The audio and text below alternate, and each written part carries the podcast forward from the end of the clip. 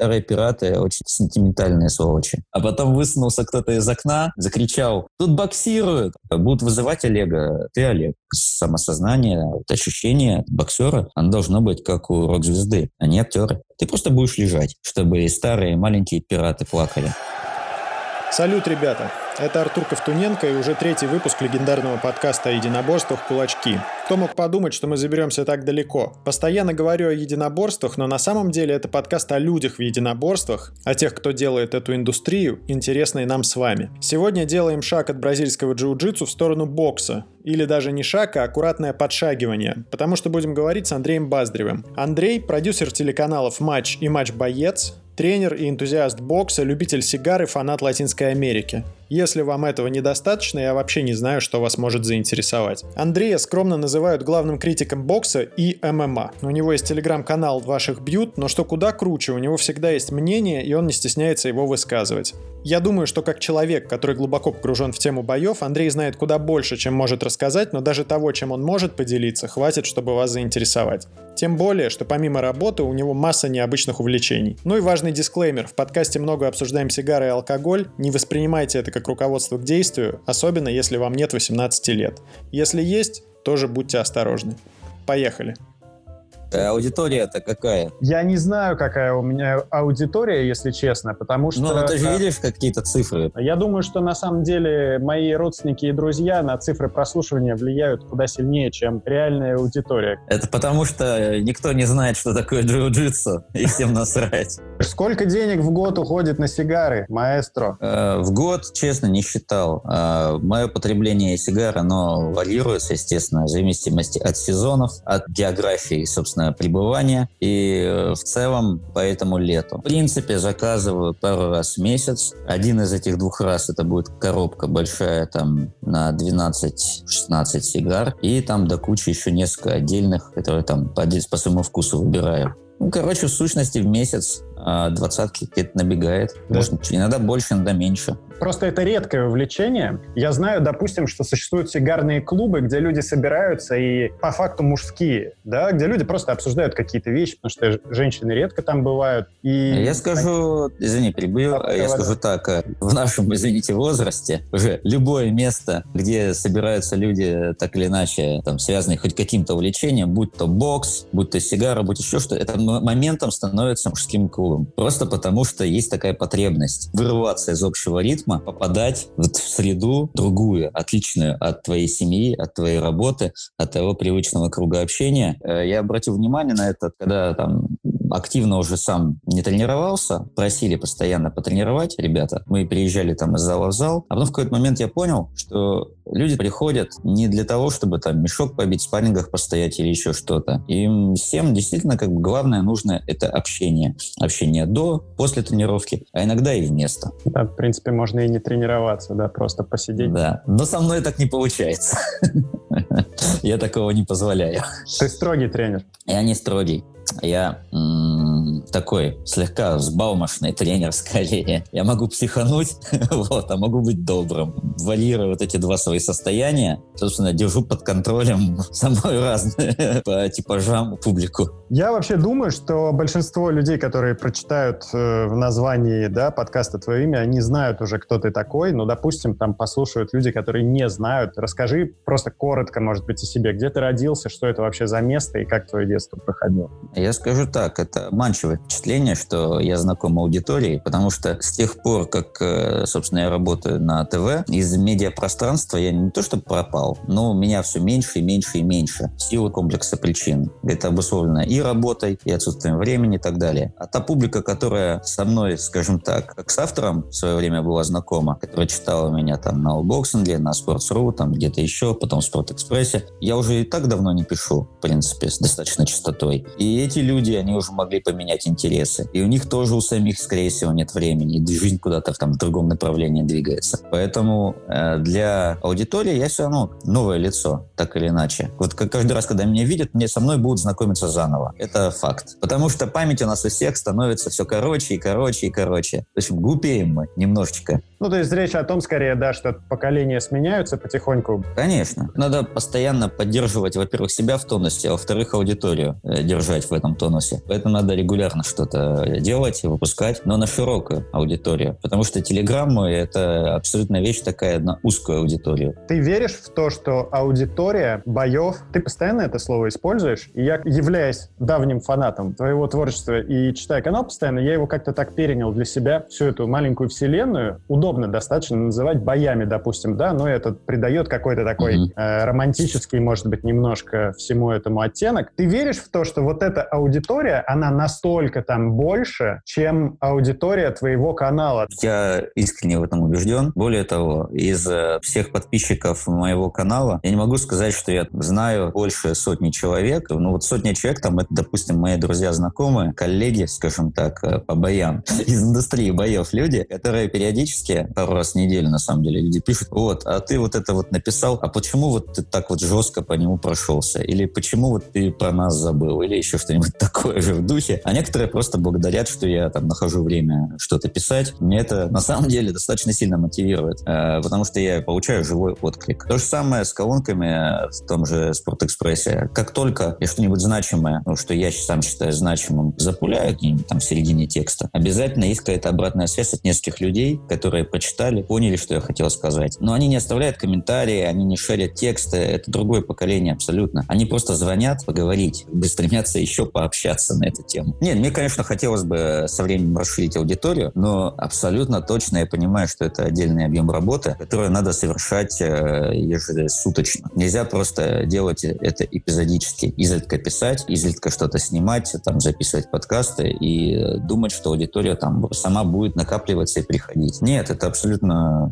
вещь, связанная с продвижением, с маркетингом и так далее. Будь ты сколько угодно талантлив, а я себя экс экстремально сверхталантливым никогда не считал, но даже если ты чувствуешь аудиторию, ты очень талантлив, тебе все равно нужно делать большой объем работы. Короче, въебывать. А въебывать на свой телеграм-канал, скажем так, или на Спортс-Экспресс, или на что-нибудь еще, ну, я не готов, потому что э, в обозримом будущем это может быть какой-то доход и принесет, но несопоставим с тем, что можно заработать в других местах, потратив примерно тот же объем времени. Говоря про изредка что-то делать и рассчитывать, что оно само вырастет, ты просто описал ситуацию с подкастом, который мы сейчас записываем. Извини, я не хотел.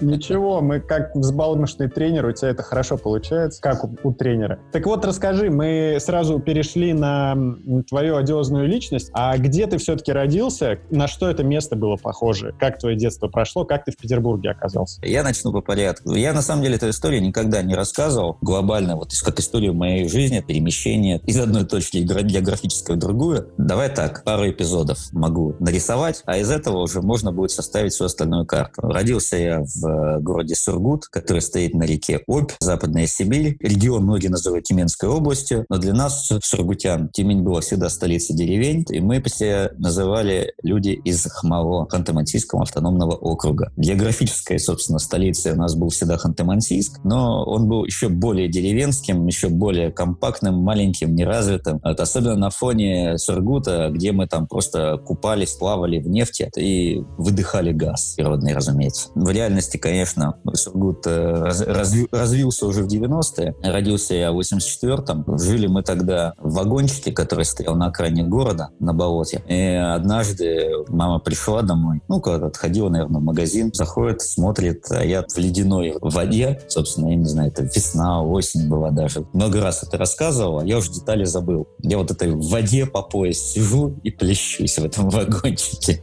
В этот момент, испугавшись, что, в общем, я там где-нибудь и потону, и, и не смогу выплыть, она меня отправила экстренным образом в Крым, где жили у меня бабушка с дедушкой, как раз по маминой линии. И сейчас смотрю старые фотографии Сургута там, из 60-х, 70-х, когда вот поселение только стало городом, когда, собственно, нефть э, пошла. Мало отличается, мне кажется, от того, что было в 80-х. Но в 80-х уже массовая застройка пошла. Но люди, которые ехали в этот город с разных. Э, с разных регионов, э, собственно, страны, с разных республик Советского Союза, там они как раз образовали такой интересный котел, что нельзя было никогда сказать, чем тот же Сургут вот отличается от столицы в смысле мышления людей, разговоров и прочего. То есть это такая маленькая мини-столица, что называется, была. Но следующий эпизод э, Это мое возвращение в Сургут из Крыма, когда я а приехал Крым уже... это где? Крым большой такой? Где, где ты? Крым очень-очень большой. Самая его северная часть между Красноперекопском и э, Симферополем. Там небольшая деревня. Просто в степи стоит деревня. Там рядом речка. Э, деревня называется Воронцовка. Я там лет 10 назад побывал снова. Там еще бабушки с дедушкой моих уже нет давно. Они уже умерли. А все их там помнят. Но это ностальгическое очень путешествие. Что вообще ты вот испытал? Поехал туда. Это классно было? Ты не пожалел? Ничего особенного не испытал. Ты видишь, э, грубо говоря, все те картинки, которые тебе запомнились одним образом, а спустя много-много лет они выглядят совершенно другими. Я запомнил там три тополя, был ураган, один из них упал, поломался. Сейчас смотрю, там уже этих тополей уйма. Э, раньше степь была такая, вся сухая очень. Местами летом была такая земля, наша растревшившаяся. А сейчас годами, собственно, занимались там люди орошением. Смотришь, а степь вся зазеленела. Это уже и не совсем степь, там уже где-то и луга такие. А мы в свое время гоняли коров просто вокруг э, деревни в поисках ну, нормального пастбища. То есть можно было везде не гонять. Собственно, там немножко поели, там пощипали травку и так далее. А сейчас вот просто можно вот вывести за пределы деревни и вот оставить там. Там же придут, там, подоят их и, в общем, до вечера сидят и жрут. И жрут. Вообще все поменялось. Э, визуальные образы, которые были в детстве, ну, сказалось, две улицы деревни, длиннющие, огромные. А тут вот такая офигенская площадка с металлическими корабликами, машинами, вкопанными в землю. Ну, детский сад для детей. Просто ты доходишь до этого за 3-4 минуты, понимаешь, насколько все казалось тебе масштабнее, объемнее, значимее. С другой стороны, идешь, ты понимаешь, вот здесь, вот в свое время я впервые увидел вертолет. Здесь сюда вот взял и приземлился внезапно. Прилетел в деревню вертолет. Для шестилетнего пацана как бы шок просто. Здесь вот мы все там схватили вилы, топоры и побежали там на цыган, потому что они там корову, по-моему, у нас увели. В общем, и все деревни пошли корову отбивать. Такие вот знаковые моменты, они прикольно воссоздаются очень в памяти. То есть я какие-то эпизоды забыл, но очутившись в этом месте, я их тут же вспоминаю. Ну, сейчас то, что ты рассказываешь, мне кажется, до сих пор находит в том, что ты публикуешь в социальных сетях на канале отражение, потому что вот эта вот картина люди с вилами там и с топорами бросаются на кого-то, и там шутки про иммерсивный театр, но они полностью сходятся. То есть это образы, которые, видимо, в раннем детстве там оказались, в твоей Конечно. голове, да, были вложены, ну, до сих пор развиваются, так разматываются, знаешь, такой лентой. Безусловно. Очень. Ну, я считаю, что все мы родом из детства. В общем, это не географическая точка какая-то важна, а именно тот набор впечатлений и те люди, с которыми ты тогда пересекался. То есть первая прочитанная книжка э, осознанно, которую ты там не тебе читали, ты взял ее в руки и сам прочитал, она для тебя может быть даже важнее, чем город, в котором ты вырос. Потому что книжка переносит тебя куда дальше и куда глубже. Ну, это интересно, да, я не думал об этом с той точки зрения, что это важнее города, но, в общем, действительно так, может быть. Ну вот Сургут, 8 э, месяцев там зимы, длиной паршивой погоды. Лето там, в общем, у нас тоже так себе. Но ты читаешь книжку, и она для тебя гораздо важнее, чем то, что находится за окном. Я читал, допустим, вот Роберт Штильмарк «Наследник из Калькутты». Собственно, про пиратство, про все остальное, про перемещение по морям, океанам. Это обогащает, когда ты не можешь, э, собственно, получить какие-то впечатления от того, что у тебя вот во дворе творится. Ты, собственно, замечаешь это, может быть, такими немножко суррогатными впечатлениями, но они в тебе живут, и они в тебе надолго остаются. Но это тренирует воображение, тем более. Да. И ты вернулся в Сургут из Крыма. Да. И мама говорит, ну, я путался, наверное, под ногами просто, как все дети. И э, мама говорит, иди погуляй. Вышел на улицу. Серо. Уже. Это осень такая, поздняя достаточно. Людей практически нет на улицах. Что здесь делать? Как здесь гулять? Нашел, конечно, со временем какую-то компанию, но это далось с трудом, да. Это нет такого, что гульба ребятишек бегает, а у тебя есть мяч. Или у тебя нет мяча, но ты там нужен команду. Это вообще абсолютно другая вещь. Ты просто шатаешься по улицам в поисках приключений на свою задницу. В поисках других живых людей. Да, если тебе повезет, то это будут по-настоящему люди. А если не повезет, то это будет какая-нибудь бродячие псы или люди с такой же абсолютно психологией. Ну, детишки, они же тоже бывают абсолютно такими же. Потому у нас э, в 90-е, в принципе, культура, ну как культура в кавычках, естественно, вот этих вот зоновских раскладов, понятий и так далее, она же когда пришла к детишкам тоже очень рано. Рано или поздно, скорее рано, там, начинаешь тоже вникать в это все дело. Вникли, выросли, справились, ушли от этого. Я надеюсь. Ну, вообще говорят, что да, это феномен проникновения э, вот этой вот АУЕ-культуры в подростковые какие-то группы в масштабах ну, общества. Это, в общем-то, проблема, потому что люди там начинают собирать деньги. Я думаю, что это и в 90-х было, и с тех пор только, в общем, к сожалению, процветает, потому что сейчас это больше похоже уже на какую-то там игру. Нет, э, скорее вот в то время для детей это была игра в смысле подражания взрослым. А сейчас это вполне самодостаточные истории, которые основаны на коммерческих вещах. Собственно, это определенные денежные потоки. Ну, я не хочу в это отдельно углубляться, просто имел возможность соприкоснуться с этим тоже, немножко изучить вопрос. Но тогда это все было в лайтовом, скажем, сейчас варианте. Я не сторонник того, что надо как бы считать АУЕ, грубо говоря, это движением, запрещать его, но Сейчас э, вот эта уголовная эстетика, она проникла гораздо глубже, чем была в то время. Тогда это было просто поверхностное, наносное, а сейчас оно ушло, уже проросло корнями. Потому что это уже несколько поколений в этой эстетике живут, существуют. Понятное дело, у нас э, глубокие традиции этого в стране, если суммировать там еще и советский опыт. Но такая вещь, как вот есть культурная память, а есть э, вот эта физическая абсолютно память. Вот здесь вот одно с другим соединяется последние несколько поколений. Расскажи, как ты оказался, что ты делал дальше после того, как ты все-таки нашел какую-то компанию? Ну, как ты оказался в Петербурге? Вот меня тоже интересует. До, до какого возраста ты э, жил в Сургуте? Ну, школу заканчивал.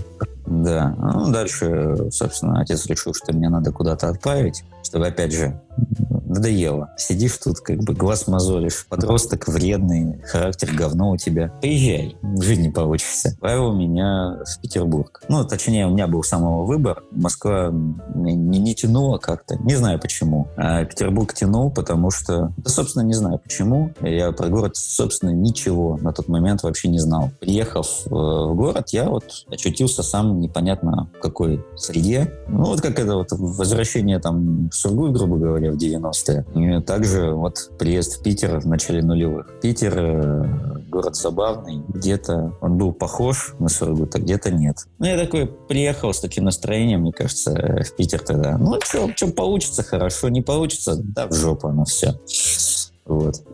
В клет международных отношений Петербургского университета. И ты не закончил? М да я там года два, наверное, проучился, на самом деле. Многим интересно учиться в институтах, нравится вот эта система с сессиями, там, зачеты, экзамены и так далее. А у меня с 5 по 11 класс фактически я также и учился в школе. У нас была гимназия, лаборатория Салахова в Сургуте. И как раз там была такая система обучения. А, начиная класса, по-моему, с 7-8 у нас были зачеты и экзамены. И вот этим вот ритмом, системой обучения я уже просто наелся. Мне уже просто было скучно, неинтересно и так далее. Но, опять же, расширялся круг знакомств, расширялись интересы, и мне было категорически несимпатичны люди, с которыми мне приходилось учиться, потому что это люди в основном были те, кого туда устроили родители. Отдельная категория — это люди, которые действительно умные, не глупые, интеллектуально развитые, но в смысле кругозора абсолютно нищие люди. Это всегда грустно. Было там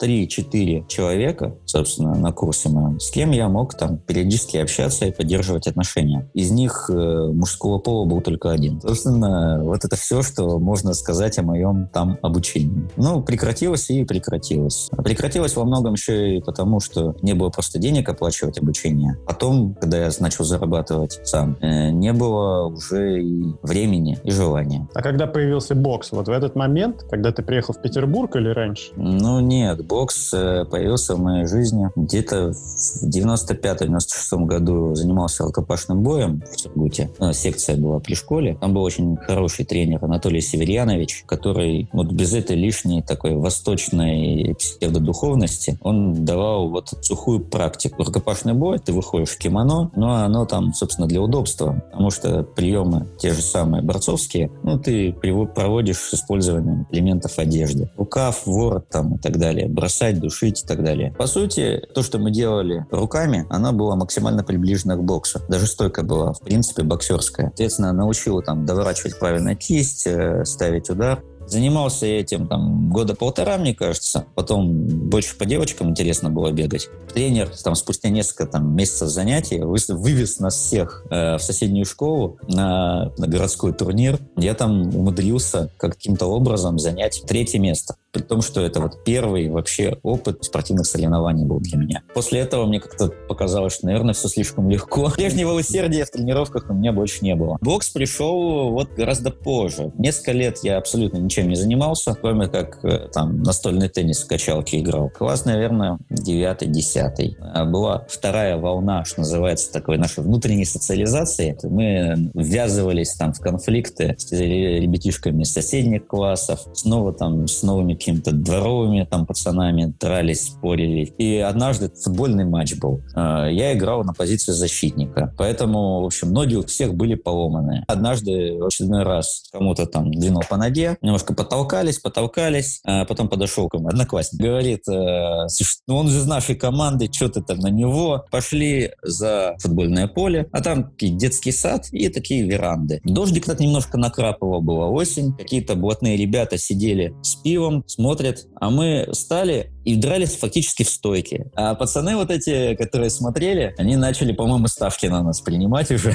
А потом высунулся кто-то из окна, закричал, тут боксируют, сейчас милицию вызовем. Ну, в общем, этим все и закончилось. Вызвали милицию, и мы удирали, в общем, огородами. Ну, ну вот тот момент у меня появился, я бы сказал, это чистый бокс, потому что когда мне крикнули из окна, они боксируют, да, я понял, что вот, может, действительно стоит и побоксировать. Вот, а у отца партнер по бизнесу был э, чемпион России по боксу. Так, немножко что-то показывал, где-то учил. Но я этим системно не занимался. А уже по приезду в Питер он позвонил, сказал, что у меня вот брат будет ехать через Питер, хочет в сборную Кипра попасть, за них повыступать. Перекантуется у тебя? Он говорит, да не вопрос. Заехал, пожил какое-то время у меня. Э, естественно, потащил там свою компанию. А его компания — это друзья-боксеры. Друзья-боксеры в Питере — это, в общем, отдельное сообщество. Достаточно быстро он меня позвал в э, зал спортивного общества «Динамо», на Крестовском острове. Там был тренер Лебедев. Одиозная личность, тренер великий был, тренировал и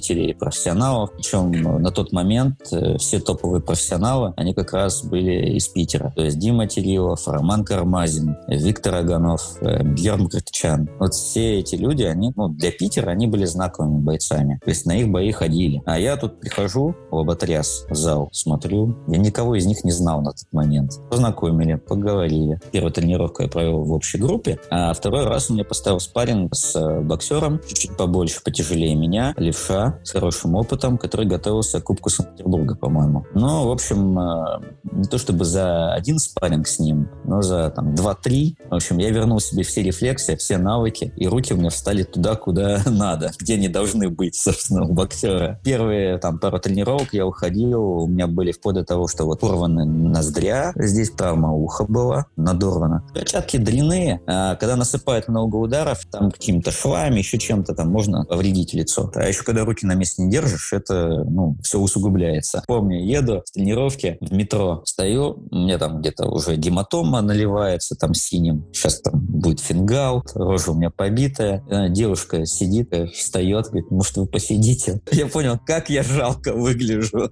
выгляжу как полное дерьмо. Но это было недолго. Меня взяли, что называется, ну не то чтобы на понт взяли, но действительно как бы. Меня проверили сразу. Тренер, он хорошо чувствовал психологию. Он понял, что как бы, если у меня будет все получаться, это будет э, для меня неправильно и мне будет неинтересно. Он меня поставил и всегда ставил э, с теми, кто был намного, практически на голову иногда лучше меня. Просто круче боксировал, был моложе, быстрее, жестче, тяжелее и так далее. Мне всегда надо было преодолевать что-то, что-то изобретать. А изобретать, особенно в ринге, мне всегда очень и очень нравилось. Дав мне возможность вот так, таким образом развиваться, он меня, конечно, вот и затянул. Из бокса так и не ушел с тех пор. Но смотреть-то бокс мне всегда нравилось, и до этого. На НТВ, когда показывали поединки, там, Майка Тайсона, например, 90-е, Холлифилда, все с комментариями Гендлина, я, естественно, с удовольствием смотрел и слушал. Это потом уже, когда у меня свой взгляд появился на все это дело, я с Владимиром Ильичем начал спорить. Естественно, пока не очно, пока просто вот ругаясь телевизором. Тем не менее, бокс мне уже тогда нравился. Когда я еще мало в нем тяжелые, понимал. Тяжелые и масштабные суждения у тебя были уже тогда, в 90-е годы. Ну да. Можно не говорить, даже, даже вот 90-е годы, понятное дело, мы отсылаем к определенному времени, но это время, э, как бы, правильно э, описывать, когда я был подростком, потому что Конец 90-е сразу у всех будет обманчивое впечатление, что 90-е все были уже взрослыми, ходили с волынами и золотыми зубами и цепями. Бокс 90-х — это для меня бокс, э, пока я был подростком и взрослел. Смотри, ты приехал, начал тренироваться. И сколько времени ты тренировался? Я тренировался иногда 3-4 раза в неделю, иногда 5-6. Потом еще параллельно в институте надо было тоже записаться в какую-то секцию. И, естественно, записался тоже на бокс. То есть иногда у меня было в день две разные тренировки по боксу. А, была учеба, была работа, и иногда даже оставалось время на сон, но далеко не всегда. Ну, то есть в таком диковатом режиме я существовал, ну, мне кажется, как минимум год. Дальше был конфликт с тренером университетским. Вот, и он очень расстраивался, что я хотел боксировать и тренироваться больше с другим тренером. И паспорт боксерский, который мне завели, он мне так и не отдал. Но это обычная тема. Ревность тренеров — это то, без чего как бы нельзя представить там любительские виды спорта. Я честно тебе скажу, я не знал, что существуют боксерские паспорта. Да, но это, грубо говоря, то, что в профессиональном боксе это лицензия, а в любительском, ну, там просто отметки, что там прошел, готов, допущен, участвовал в таком-то турнире, делается записи. А много там записей у тебя было? Много турниров ты посетил? Да, фигня какая-то была. У меня любительских боев-то нормальных, вот под своим именем, скажем так, было штук 10. А еще была возможность иногда выставляться такие турниры, совсем крохотные, где нет особого строгого контроля, и можно побоксировать под чужим паспортом. Ну, то есть заявился человек, он заболел в последний момент, а тебе звонит человек и предлагает, а хочешь вместо него побоксировать? Только никому не говори. Будут вызывать Олега, ты Олег. Как ты себя чувствуешь, когда примеряешь чужое имя, или ты вообще не думаешь об этом? Не, не думаю, конечно. Э, это делалось просто исключительно ради практики. То есть даже не важно, выигрываешь, проигрываешь, не, не отражается на тебе и никак. То есть, ну, это ощущение реального боя, это не совсем то же самое, что спарринг. Спарринг, даже если полную силу с тобой там боксирует человек, все равно спарринг это иное. Во-первых, нет аудитории. А даже самый маленький турнир — это наличие определенного количества количество зрителей. А боксом мы занимаемся не потому, что это спорт, где нам можно бить людей, и нам за это ничего не будет. Нет, боксом люди занимаются, потому что они хотят кого-то впечатлить. Кто-то себя, кто-то близких там друзей, знакомых, но еще чаще всего это работа на публику, работа на аудиторию. Поэтому я всегда говорил, что это не спорт, ты должен хотеть выйти, и чтобы все стояли и хлопали. Ради этого я выходил на ринг. Потому что я э, выходил, никогда практически за меня сразу не болели. Но к концу боя, когда я, собственно, переламывал впечатление публики или переламывал, в принципе, ход боя, вот тогда мне и хлопали. Неважно, причем, выигрывал я или проигрывал. И это главное, что я усвоил Поэтому я когда смотрю начинающих боксеров, профессионалов, я просто люблю находить вот эти вот моменты в их поведении, когда я вижу, что они инстинктивно делают это для того, чтобы понравиться толпе. Конечно, сейчас самое худшее, что могло произойти, это что много, большое количество боев проводились без зрителей. Потому что без зрителей все это теряет смысл. А чувствовать аудиторию на расстоянии, вот там, через телевизор, ну, у нас боксеры еще не научились. Это вообще не всем дано. Это как нужно быть актером, действительно тогда в какой-то степени. Кино, театр, вот это все. То есть не так далеко это все ушло от э, бокса. Профессиональные бойцы, они любят себя называть гладиаторами, но многие из них, они все-таки даже скорее лицедеи, чем гладиаторы. Они актеры. Ты видел спарринги Николая Валуева задолго до титульных боев. Что ты подумал, когда вообще увидел его впервые? Ну, во-первых, я, конечно, был слегка в шоке, когда я его впервые увидел. А, более того, мы в одном зале в какой-то момент тренировались. В одной раздевалке, собственно, как бы общались, разговаривали перед тренировкой. А спарринги, спарринги, конечно, оставляли такое странное впечатление, что он, как и многие другие бойцы наши российские, на спарринге никогда особенно не собирался. Особенно, когда спарринговал с такими же ребятами, собственно, как он, боксерами, начинающими, опытными там и так далее. Нет. Э, вот я просто знаю, что Саша Поветкину э, для того, чтобы взорваться и сказать, ему нужен соперник иностранец, желательно другой расы, другого цвета кожи. Э, тогда он не ощущает его себе там братом, славянином и так далее. И тогда он его не жалеет. А Николай Валуев, кстати, его так об этом детально не спрашивал, но по моим ощущениям, он тоже вот именно по схожим причинам просто жалел других боксеров, с которыми спарринговал. Опять же, разница в росте, весе и так далее, он понимает, что с ним, в принципе, работать очень тяжело людям. И поэтому э, пусть они дают хоть какой-то объем работы, и это надо ценить. Ну, этот человек, он был всегда не глупый, был и остается. Поэтому, в общем, он трезво на эти вещи очень смотрел.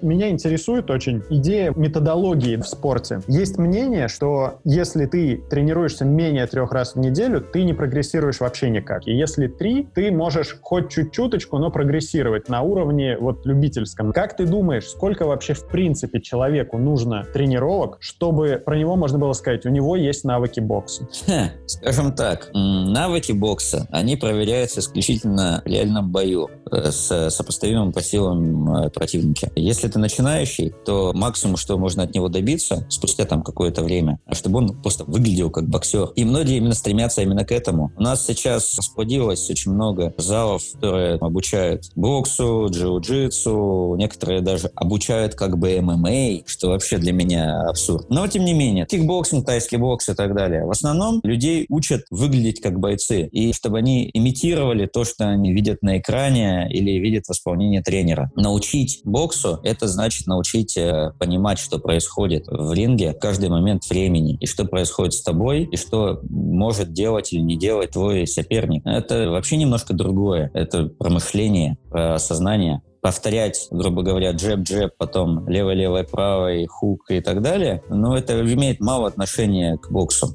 Я бы сказал так. Ну, честно, вот опять же, вот личный опыт. Я занимался как бы сам, у меня свой опыт. Когда я тренирую, я смотрю там немножко по-другому. У меня занимались люди, которые сами КМС и мастера по боксу и кикбоксингу, например. Есть люди, которые когда-то были успешными борцами, достаточно хорошо боролись, но вот решили там, другие важно. навыки. Да, вернуться хоть как-то в спорт. Бороться они уже не могут, но вот так побоксировать хотят. И тренировались девушки. Девушки внимательным очень взглядом и умением зацепить то, как это должно выглядеть, которые, допустим, хорошо танцуют, например, они очень быстро учатся имитировать, у них это хорошо получается, они прям вот становятся вот внешне, вот прям вот вообще боксируют отлично. Руки летят, ноги, все гениально, как бы. Выставляй на ринг хоть сейчас, блин. Малышка на миллион. Лучше, чем Хилари Сулан будет смотреться. Но если ты ставишь ее со второй такой же, и они должны что-то друг против друга показать, ты понимаешь, что там не только бокса нет, там нет и понимания того, того, что и для чего они делают. У большинства. Нет, есть единицы, которые осознают. Собственно, большинство людей, которые приходят в залы и занимаются боксом, кикбоксингом, тайским боксом, джиу-джитсу как физкультурой, на них этого понимания тоже не появляется. Они просто делают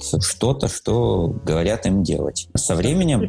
Со, да, конечно. Со временем объем навыков какой-то он все равно появится. И в какой-то момент они начнут, может быть, и понимать, для чего они это делают. Всегда, когда ко мне новый человек приходит, я задаю ему вопрос, для чего тебе это? Ну, ты хочешь что? Ты хочешь выглядеть боксером? Или ты хочешь там поставить себе удар, чтобы просто валить людей, когда будет нужно? Или ты хочешь в форму прийти, худеть там, еще что-то? Мне очень всегда интересовало, как, как люди сами для себя будут отвечать на эти вопросы. И большинство не могут сразу резко ответить. Этот вопрос ставит людей в тупик. И если бы меня в свое время спросили, вот ты пришел на бокс, для чего ты пришел? Я бы, наверное, тоже не смог ответить. Потому что я не пришел, как Кассиус Клей когда-то, чтобы наказать э, того, кто украл мой велосипед там или побил меня. Я не пришел, как э, Майк Тайсон, потому что для него был единственный там вид социального лифта, чтобы стать кем-то в этом мире. Я что-то хотел, что-то, чего у меня не было в жизни. Возможно, это была эстетика, что меня привлекло. Возможно, я хотел там самому себе что-то доказывать тренировать. А может быть вообще что-то другое, что я вот до сих пор не осознал. Но так или иначе, я заставляю людей вот подумать и ответить на эти вопросы перед тем, как начать тренировать. Чтобы я понимал хотя бы, что им давать. Физических много упражнений, чтобы они вес согнали побыстрее. Или долгими разговорами, объяснениями ставить правильное положение э, ноги, руки, показывать, где вращается колено, почему не надо пяточкой доворачивать, а здесь надо. Это вообще другая работа. Ну и если человек хочет, говоря, тренироваться, чтобы просто красиво это выглядело потом в Инстаграме, это тоже имеет право на жизнь такая история. Почему нет? Кто мы такие, чтобы осуждать? Просто таких людей мне сложнее всего тренировать, конечно. Ну, с одной стороны, а с другой, наверное, это должно быть и проще, потому что, знаешь, можно разработать какой-то чек-лист на А4, где будет просто набор положений, которые будут классно выглядеть. Фотограф все сделает. Да нет, но мне это просто лично неинтересно. Не занимаюсь этим для того, чтобы денег зарабатывать. Я тренирую только там знакомых или друзей знакомых. Мне интереснее всего работать с теми, кто хочет там говорить прямо напрямую. Я хочу там попробовать силу вот на открытом ринге хотя бы, научиться этому. Я хочу бить.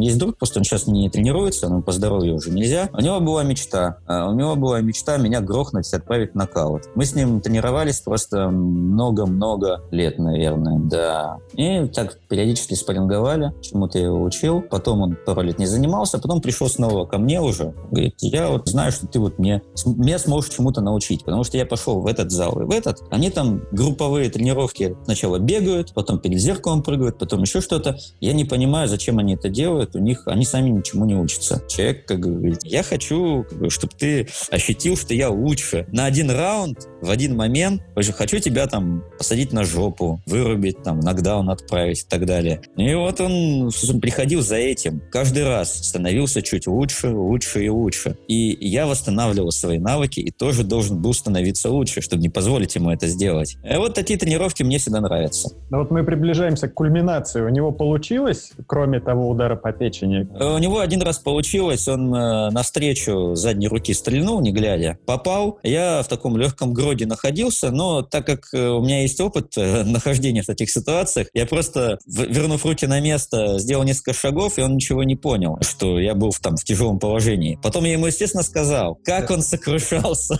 Я говорю, надо было добивать. Но как тренер ты получил удовольствие? Человек пришел с целью, формально он ее достиг.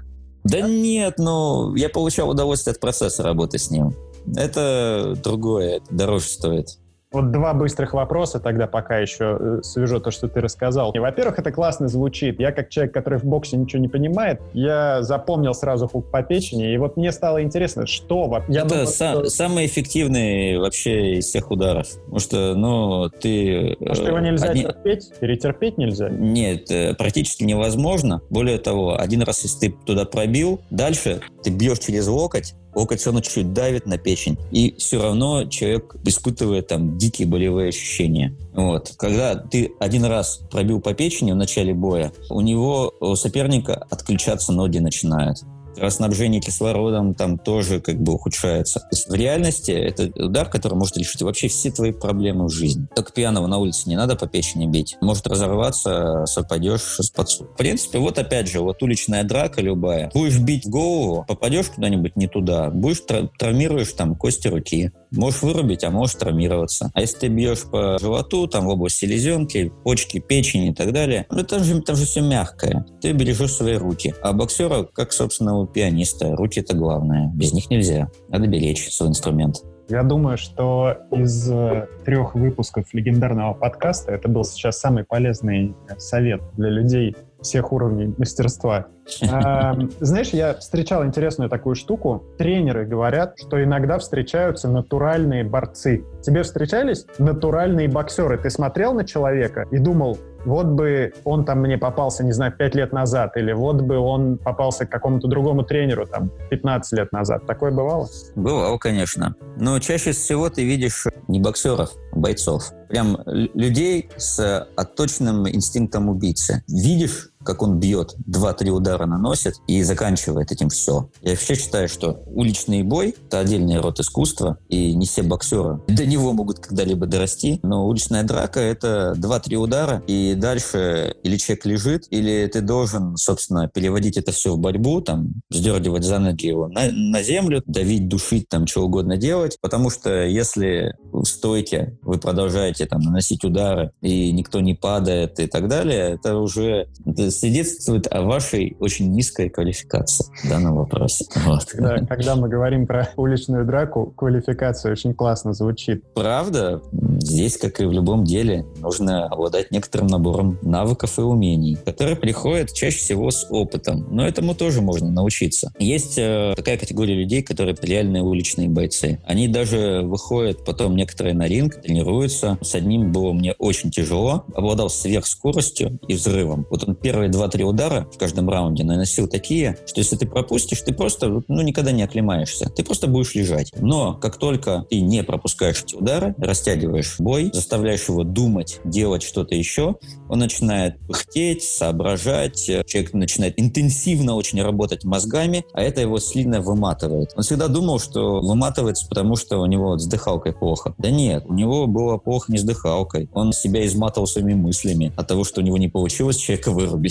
Иногда просто прям смотришь бой, видишь, что один человек давит, а второй от него, допустим, уходит. Ходит от боя, контратакует, двигается в разные стороны и так далее. Есть два типа бойцов. Одни люди чувствуют контроль над соперником, двигаясь спиной вперед. Отходя, все равно контролируют все. И они отдыхают в эти моменты. А есть те, которые, чувствуя себя при цели, делают все из последних сил. И они теряют и уверенность в себе, и дыхалку, и все остальное. Просто они сами себя, собственно, заматывают этим. И очень сложно научить людей именно в защите отдыхать. Потому что люди легкая, не то чтобы паника, но вот боязнь пропустить, ты все время в напряжении находишься. Находясь все время в напряжении, ты действительно сразу устаешь. Проблема в том, что многие люди не отдыхают в ринге за время раунда никогда. Они всегда напряжены. Это бокс, он, э, такая вещь, нельзя быть все время в напряжении. Ты должен наслаждаться процессом. Если бы в мире у всех людей были навыки бокса, мир был бы лучшим местом? Вопрос в том, на ком бы они эти навыки показывали, если у всех они были бы примерно одинаковые. Я, знаешь, кстати, когда придумал этот вопрос, я придумал и ответ, что мы бы видели больше хороших боев возле пивных ларьков. Ларьков-то в Москве не стало. Понимаешь, что людей лишили возможности показывать свои навыки. Поэтому, потому, потому и боев меньше поэтому, да, поэтому бои, вся индустрия катится в задницу. Потому что Париков нет. не могут набирать хороших ребят, да.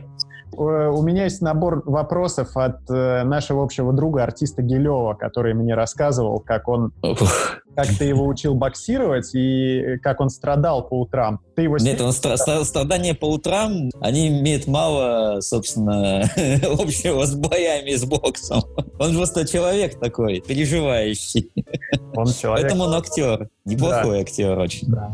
У меня есть набор вопросов от него, и они такие вот классные, что я не стал даже их как-то менять или вплетать еще куда-то. Если надо будет согнать вес прямо сейчас, сколько ты скинешь за неделю? Э, за неделю э, я скину килограмма 4-5 сейчас, потому что я практически утерял навык э, быстрой, резкой, интенсивной сгонки веса. То есть 4-5 килограмм максимум, при том, что последние 2,5 килограмма это будет вода. Я действительно крупненький, как бы сейчас уже, да. И слишком стар для этого дерьма. Вопрос от меня. Я большой фанат вообще темы весогонки. Мне она кажется вершиной контролируемого безумия во всех видах спорта. Может, я человек просто осторожный, но мне кажется, что весогонка — это вообще дикая совершенно вещь. Ты вообще не считаешь, что это одна из основных проблем сейчас вот индустрии? Нет, это не одна из основных проблем. Проблема в том, что люди гоняют вес, не зная как, не руководствуясь советами опытных людей, врачей и так далее. Они в свое время, мне поразила история, как Александр Шлеменко вычитал про какую-то диету в интернете, ВКонтакте, и начал ее на себе применять. Серьезно? А потом я посмотрел и понял, что большинство бойцов делает примерно так же. Отсюда берутся и проблемы со здоровьем, когда ты пытаешься применить для весогонки какие инструменты, которые в твоем случае вообще нельзя применять. То есть кто-то сидит до посинения в бане, кто-то доводит себя до типового удара, кто-то лишает себя воды настолько, что э, у него обезвоживается не только тело, но и мозги. Мне кажется, тело может восстановиться, а мозги твои уже нет. Сейчас э, повсеместно запрещают уже восстановление после завершения при помощи капельниц. Бойцы меньшими объемами стали, конечно, терять свою массу. Все равно научного подхода, научный подход мы видим в этом деле не так часто. Просто проблема не весогонки. Весогонка – это основная часть спорта, где есть весовые категории. Да, это, может быть, это узаконенное читерство, как многие считают. Но ты, сгоняя вес, приносишь в жертву какие-то другие вещи свои вписываешься в более легкую категорию, где ты будешь крупнее, где у тебя руки будут длиннее, допустим, но потеряв много веса, ты будешь хуже, наверное, держать удар. Ну, чаще всего так и происходит. А я, допустим, когда вписывался вес там 64 килограмма вместо 68, я чувствовал недостаток как раз своей ударной силе. Ну, то есть это всегда какой-то баланс, который ты нарушаешь в пользу того или иного компонента. Поэтому основная часть боев. Ну как, ну запретите, ну давайте, у вас будут на бои выходить такие в меру жирненькие, такие с сытыми лицами люди, которые не будут похожи вообще нифига на атлетов. Это джорнимены в боксе могут себе позволить ходить с пузом и там что-то показывать. Иногда даже побеждать стройных и красивых фаворитов. Но публика хочет видеть-то не это. То есть она хочет видеть Игги Попа, иссушенного, я не знаю, наркотиками или чем угодно, человека, который выглядит атлетом. Давай продолжим вопросы от Гилева. Какого черта он так любит свиней? Свиней невозможно не любить. Свиньи умные животные.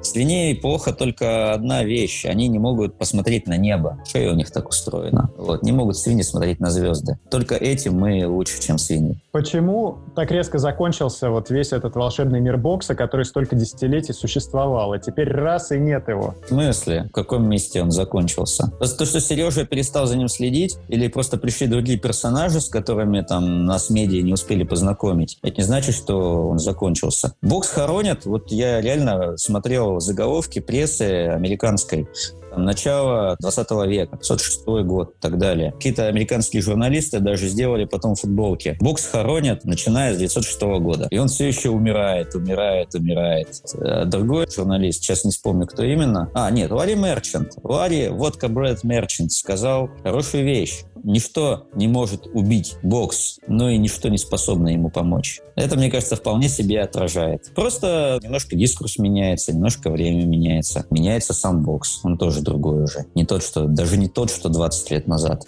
И ничего не закончилось.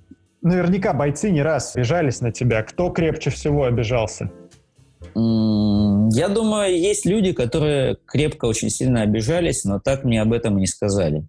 Я убежден, что таких достаточно много что в боксе, что в смешанных единоборствах. Вообще хоть раз бывали ситуации, чтобы ты себя чувствовал из-за этого в опасности? Потому что ты любишь говорить вещи, которые многие другие люди сглаживают или, может быть, задумаются, стоит ли это сказать. Но для тебя, как для человека, который, в общем, все понимает про шоу-бизнес, такого вопроса никогда не стоит. Это когда-нибудь приводило к ситуациям, чтобы ты, ну, может быть, ну, не то чтобы сожалел, может быть... Нет, были истории, когда мы с некоторыми боксерами по несколько лет не разговаривали. Потом встречались на повышенных тонах, общались. Потом там сглаживали конфликт. Не со всеми, наверное, я сгладил, но тем не менее. Э, такого, такой вещи, как страх, наверное, не было.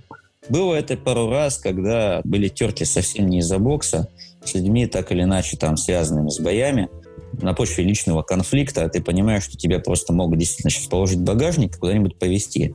И там исключительно от того, как ты себя поведешь следующие там три секунды, зависит, что с тобой произойдет. И дальше ты или нагнетаешь конфликт, или э, ищешь какие-то варианты компромисса. И ты понимаешь иногда, что компромисс — это последнее, что нужно сейчас искать, потому что ты, ты, ты покажешь свою слабость, тебя сожрут. Поэтому идешь и дальше нагнетаешь просто конфликт, а дальше приходишь и говоришь, пацаны, найдите мне другую гостиницу, решите вопрос так, чтобы там, этой ночью меня никто не трогал.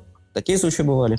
Я не знаю, есть ли у тебя дети или нет. Пока нет. Допустим, и ребенок говорит, я хочу стать профессиональным бойцом. Ты что говоришь в ответ? Хм. Ребенок может хотеть что угодно, на самом деле. И осуждать мы в любом случае не можем. Просто для того, чтобы стать профессиональным бойцом, ты должен, как говорит Александр Усик, ты должен закончить университет сначала. Ты должен научиться, обучиться а базовым навыкам, базовым вещам, для которых есть, собственно, тот же любительский спорт. Как я считаю, все виды спорта, где бьют по голове, они, естественно, не для детей. Я считаю, что надо начинать, грубо говоря, с легкой атлетики, с танцев, с борьбы, может быть дзюдо, джиу-джитсу, что-нибудь такое. И уже в возрасте после 14-15 лет уже можно аккуратненько бить друг друга по голове. Мы, конечно, друг друга били неаккуратненько в детстве. Естественно, мы дрались там задолго до этого возраста. Но есть разница. Если ты подрался на улице, и даже получил какое-то легкое сотрясение, у тебя есть время, чтобы восстановиться и прийти в себя. Бокс — это постоянные микротравмы мозга, постоянные микросотрясения. И если ты тренируешься каждый день или через день, у тебя мозг не успевает восстанавливаться.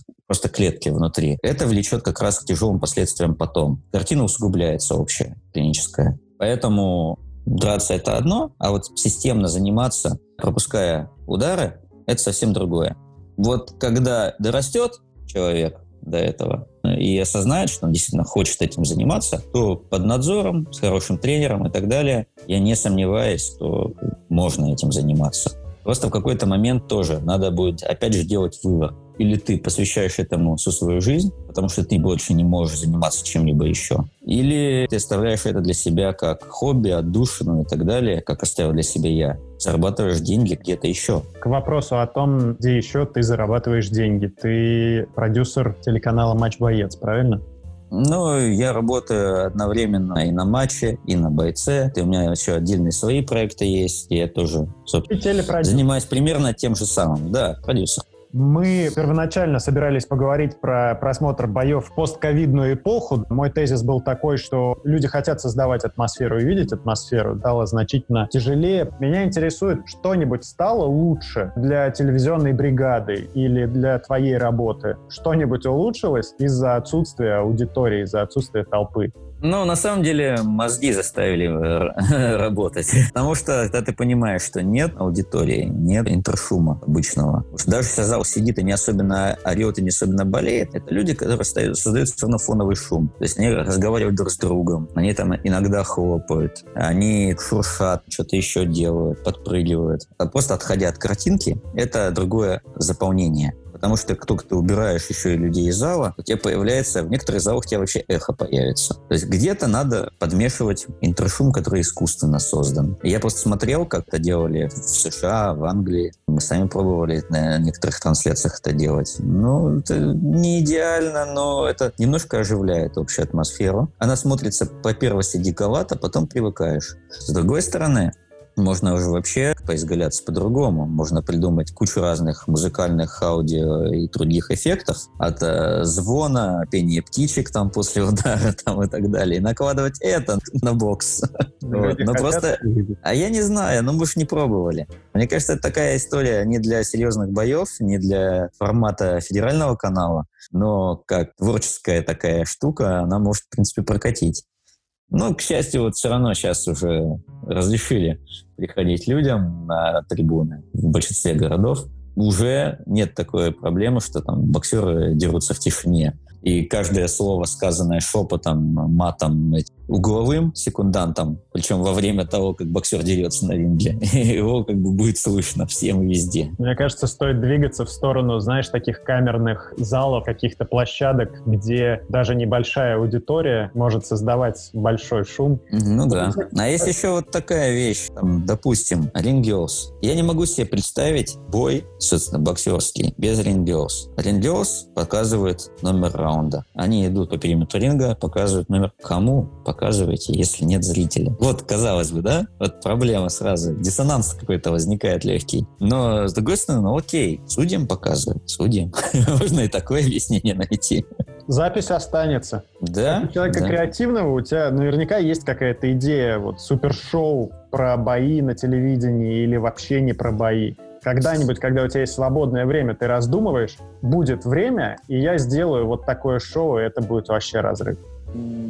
Я, в принципе, все уже придумал. Вопрос реализации. Ре реализовывать это можно по ступенькам, по, по, по шагам, но к сожалению, для этого надо еще потратить немножко, некоторое количество усилий на себя, на свои блоги, на медиа, на все остальное, потому что ну, невозможно быть неизвестным широкой аудитории человеком и пытаться продвинуть медиапродукт.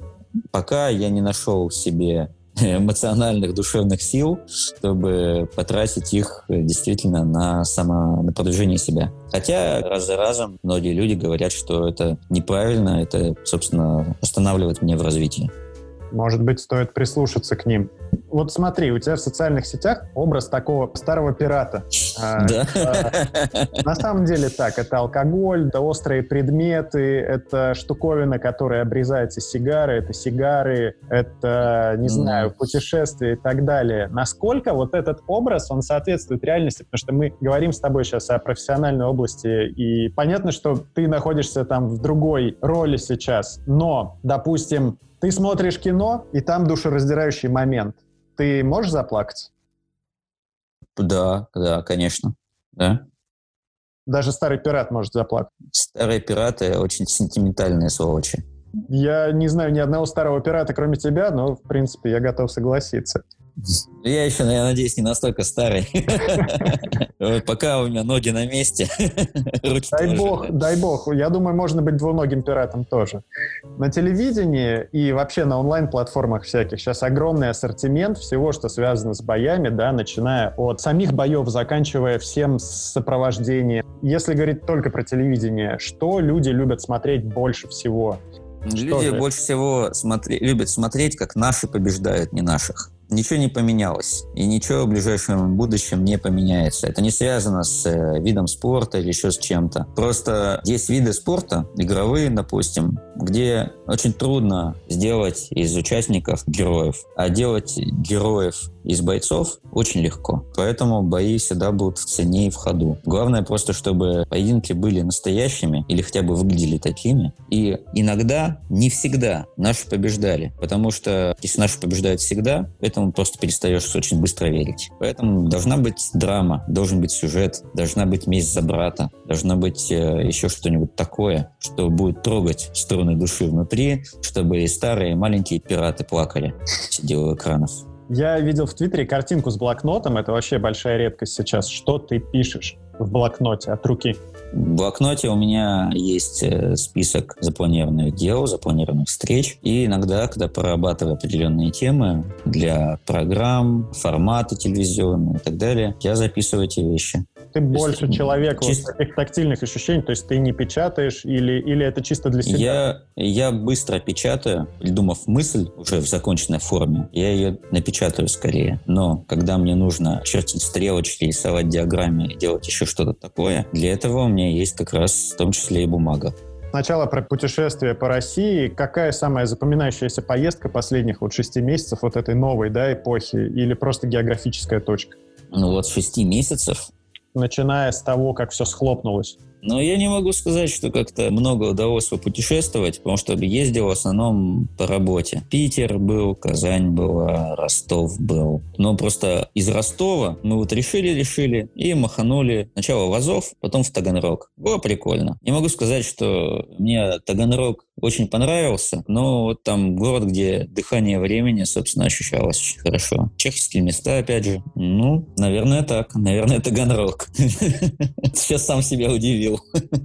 Ты много путешествовал по Латинской Америке. Сколько раз ты там вообще бывал и какое самое дикое место? Ну, раза три-четыре по-моему, 4 был в Колумбии. Мексика не Латинская Америка, Бразилия, Боливия, Чили. Ну, в общем, как-то так. Самое дикое место, мне кажется, там исключительно сейчас это Венесуэла, где тебя разденут, ограбят и убьют за кусок мыла, вот, или рулон туалетной бумаги. Естественно, не всегда и не везде, но тем не менее. Это, понятное дело, это метафора. Но сейчас достаточно стрёмное место, я так понимаю, Венесуэла, и туда я, в общем, в ближайшее время, наверное, не поеду. Маму жалко.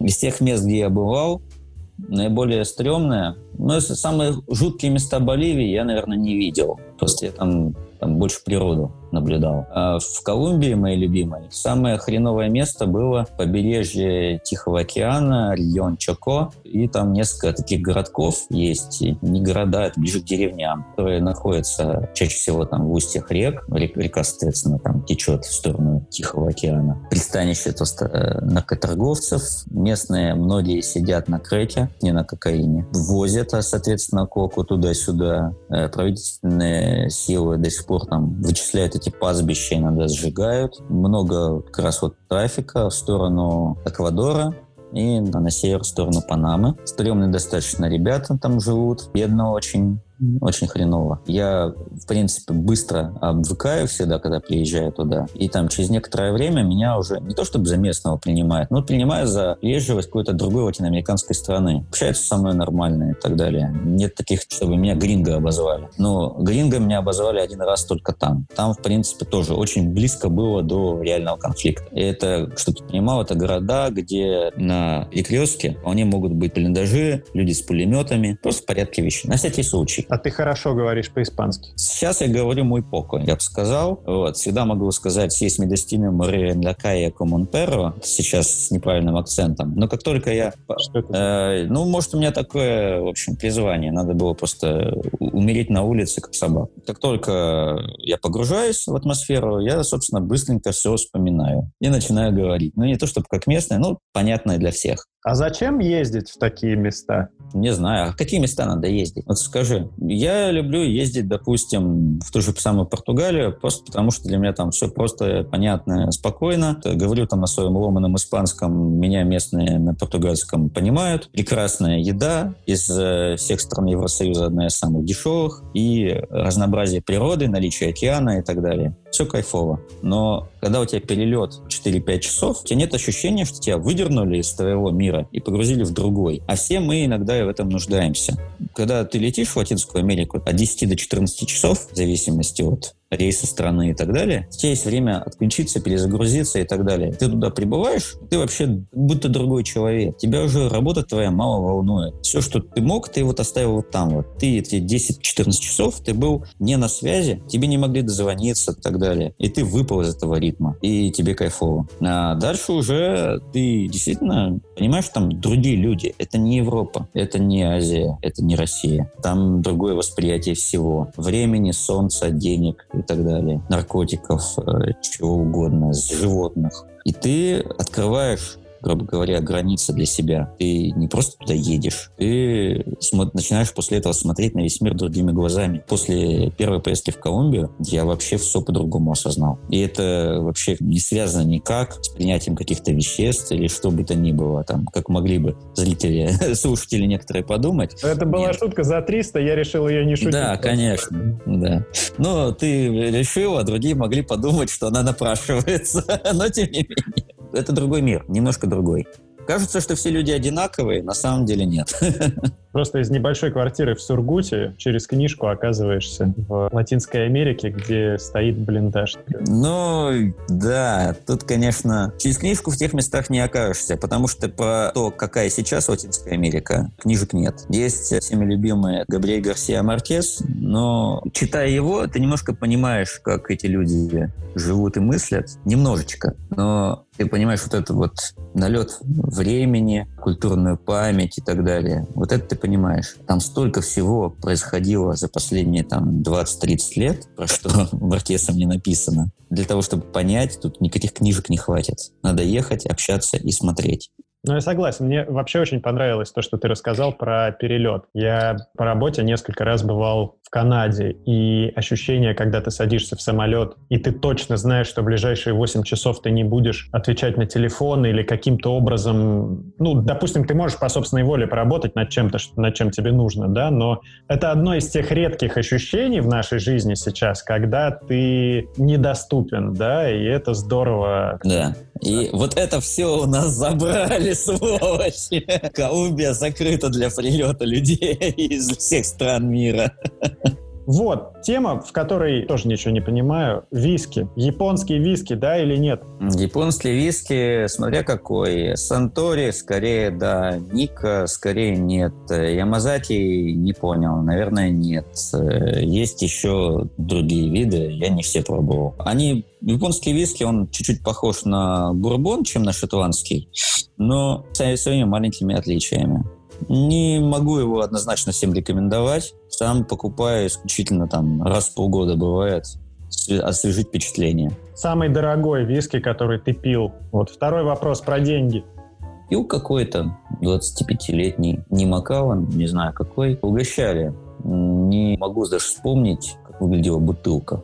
Это был не первый виски, который мы пили в этот вечер. Вот, поэтому, наверное, что-то в районе там 20-25 тысяч рублей за бутылку тогда это стоило. Сейчас, наверное, дороже уже. Курсы валют поменялись. Как правило, я остаюсь в одном ценовом сегменте. То есть это в пределах от 3-4 до 6-7 тысяч рублей за бутылку. Вот, дороже, как правило, я не покупаю. Да, в принципе, пробовал и не могу сказать, что виски, который дороже, он определенно лучше. Нет, далеко не всегда. Я просто иду по конкретным регионам и из определенных мест и беру виски. Допустим, многие любят Макалан, а мне он кажется там никаким. Вот что-то не хватает мне во вкусе. А виски из Спейсайда любят мало людей, потому что там ну, вкус такой сухой, резкий. А мне очень нравится. Или там, ну, трофяные, островные, все любят по-своему. Кто-то любит Калвайла, как я, а кто-то говорит, что вот на фоне вот Лафрога, например, который у меня там сзади стоит, Калавайва невкусный. Не знаю, мне нравится и то, и другое в данном случае. Как со многими штуками, как со многими область, областями знаний, когда ты знаешь много про напитки, допустим, вряд ли у тебя есть вот самый-самый любимый виски. Или есть? Наверное. У меня два, два любимых виски. Это Арран и Кауайла. Кауайла, он такой сильно торфяной, Арран такой сухой, с легким фруктовым таким послевкусием. По-моему, он даже там не 40-градусный, а там 46. Вообще я люблю иногда какие-то новые вкусы пробовать. Чаще всего это партии такие small batch, из маленького бочонка. Они чаще всего высокоградусные, и вкус у них такой. Тоже не могу никому рекомендовать. Он жесткий. Он достаточно жесткий. Их как редко очень сг- сглаживают хорошо. Не, ну почему хук печень? Ну вот хук в голову должен быть жестким, а в печень,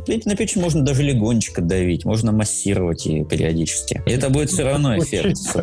По какому поводу, ради чего ты готов выпить розового вина? Розовое вино, да, слушай, периодически мы тут домой заказываем вино ящиками. Иногда попадается и розовое какое-нибудь с нормальной компанией. Можно любое пить. Можно, находясь там где-нибудь э, в Ницце на берегу моря. Тебе не захочется виски пить. Правда, нет. Мы пили там в основном портвейн, потом мы его в кабаке всем выпили. Пришлось пить розовое вино. Вот.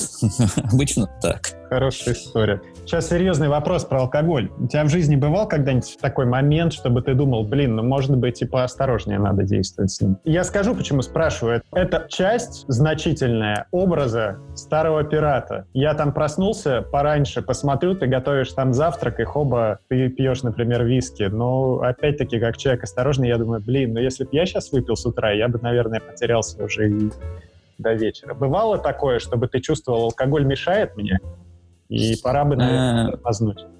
Я честно скажу, что я не то чтобы алкоголик-то, я не пью столько, сколько кажется людям. Абсолютно. Моя, вот сейчас, моя доза алкоголя, это, ну, я могу выпить полбутылки вина, больше, ну, скорее всего, нет. Просто скучно становится. Виски, виски меня чаще приводит в тонус. Иногда бывает, мне вот нужен такой утренний драм, как говорят сами там на Британских островах ребята. Э, это тоже там, ну, порция виски. Ну, на, на два пальца я налью стакан и выпью. Иногда мне просто хочется ощутить этот вкус даже. Мне не нужен эффект, мне нужен вкус в данном случае. Иногда это физические ощущения приятное стакана в руке, сенсорная какая-то память. Поэтому я не могу сказать, что я много пью, и не могу сказать, что я, с другой стороны, пью мало. Я пью регулярно, небольшими дозами. Э, иногда это меня приводит в тонус правильный, иногда мне помогает свыкнуться с тем, что приходится общаться с тем, с кем не хочется общаться, например. Кстати, видишь, я вот не пью сейчас. Это хороший знак для меня. Да, разные случаи бывают. Я не, не пью просто, чтобы пить. Не то, нет. Удовольствие не доставит. А раньше, да, бывали случаи, я просто мог машинально там открывать бутылку, наливать, пить, наливать, пить. Э, но это все-таки не мое. Я, когда пришло определенное сознание, просто как бы посмотрел, какими количествами я глушу как раз виски или ром, а я задумался, а вот э, какой-то эффект оно мне дает, что вот зачем я это делаю, потому что эффект для организма, он будет строго негативный, я знаю, что через какое-то время, а если я даже не ощущаю, он может меня догнать. Сейчас вот вроде как бы я ощущаю себя счастливым, здоровым человеком, и надеюсь, так оно в будущем и останется.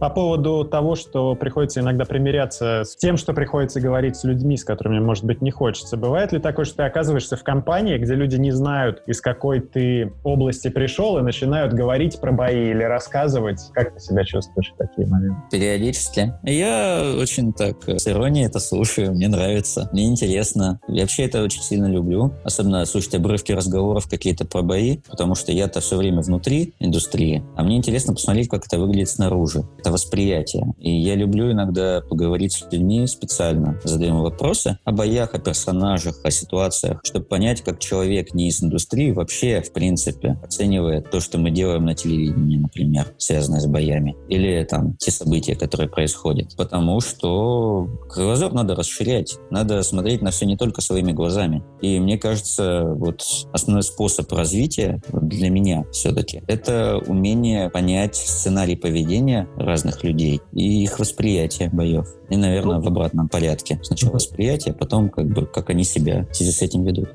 Кто лучший боец, о котором никто не знает? Раньше у меня был бы заготовленный ответ. Сейчас я смотрю непростительно мало клубных боев с маленьких площадок, практически без трансляции, с небольших арен, маленькими промоутерами сделанные. Я скажу так. Вообще большой вопрос, что такое хороший боец, что такое великий боец, за кем надо следить, что вообще важно, результаты, которые боец показывает, или то, как он выглядит на ринге находясь.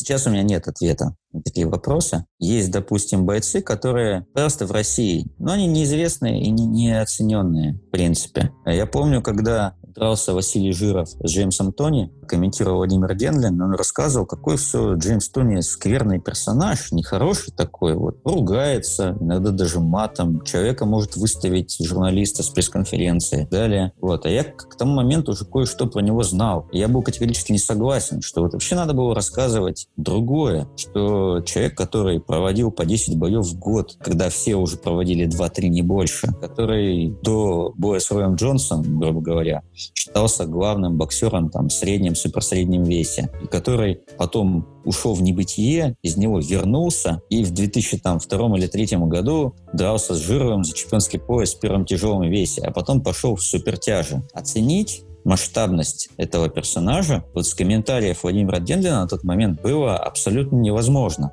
И мне грустно, что иногда люди, не вот соприкасаясь даже с такими героями, они них, э, соответственно, не знают и не узнают даже потом. Просто для многих также Тони остался человеком, который взял и победил нашего казаха Василия Жирова. Посадил на жопу там в 12 раунде и перебоксировал. А человек так себе, если слушать комментатора. А на самом-то деле это глыба, которая, в общем-то, человек э, калибра Николая Джонса, там, Тайсона и так далее. Он мог стать кем-то еще более значимым. И это самое прикольное, когда ты видишь, что человек реализовал там только часть своего потенциала. Мне тоже хочется стать человеком, который реализовал только часть, малую часть такого своего потенциала, но этого оказалось достаточно, чтобы преуспеть в жизни. Говорили. Да. Когда ты дрался последний раз и ради чего можно подраться?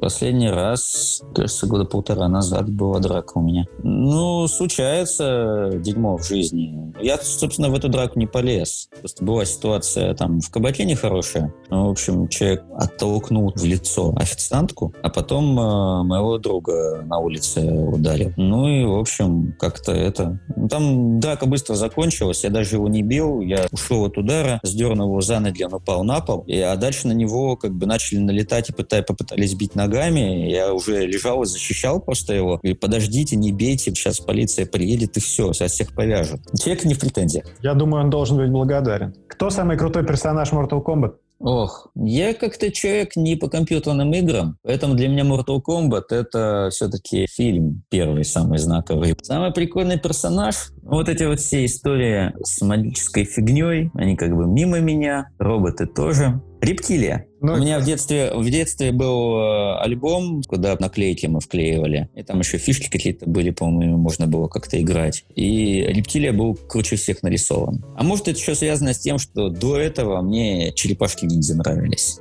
Ну и последний тогда. Один бой, один фильм и одна книга. Такой блиц, который, ну, самый сложный для меня. Один а бой, ты... я скажу так. Один бой, чтобы получить удовольствие. Посмотреть и развлечься. Это Тайсон Холлифилд второй. The Bite Fight.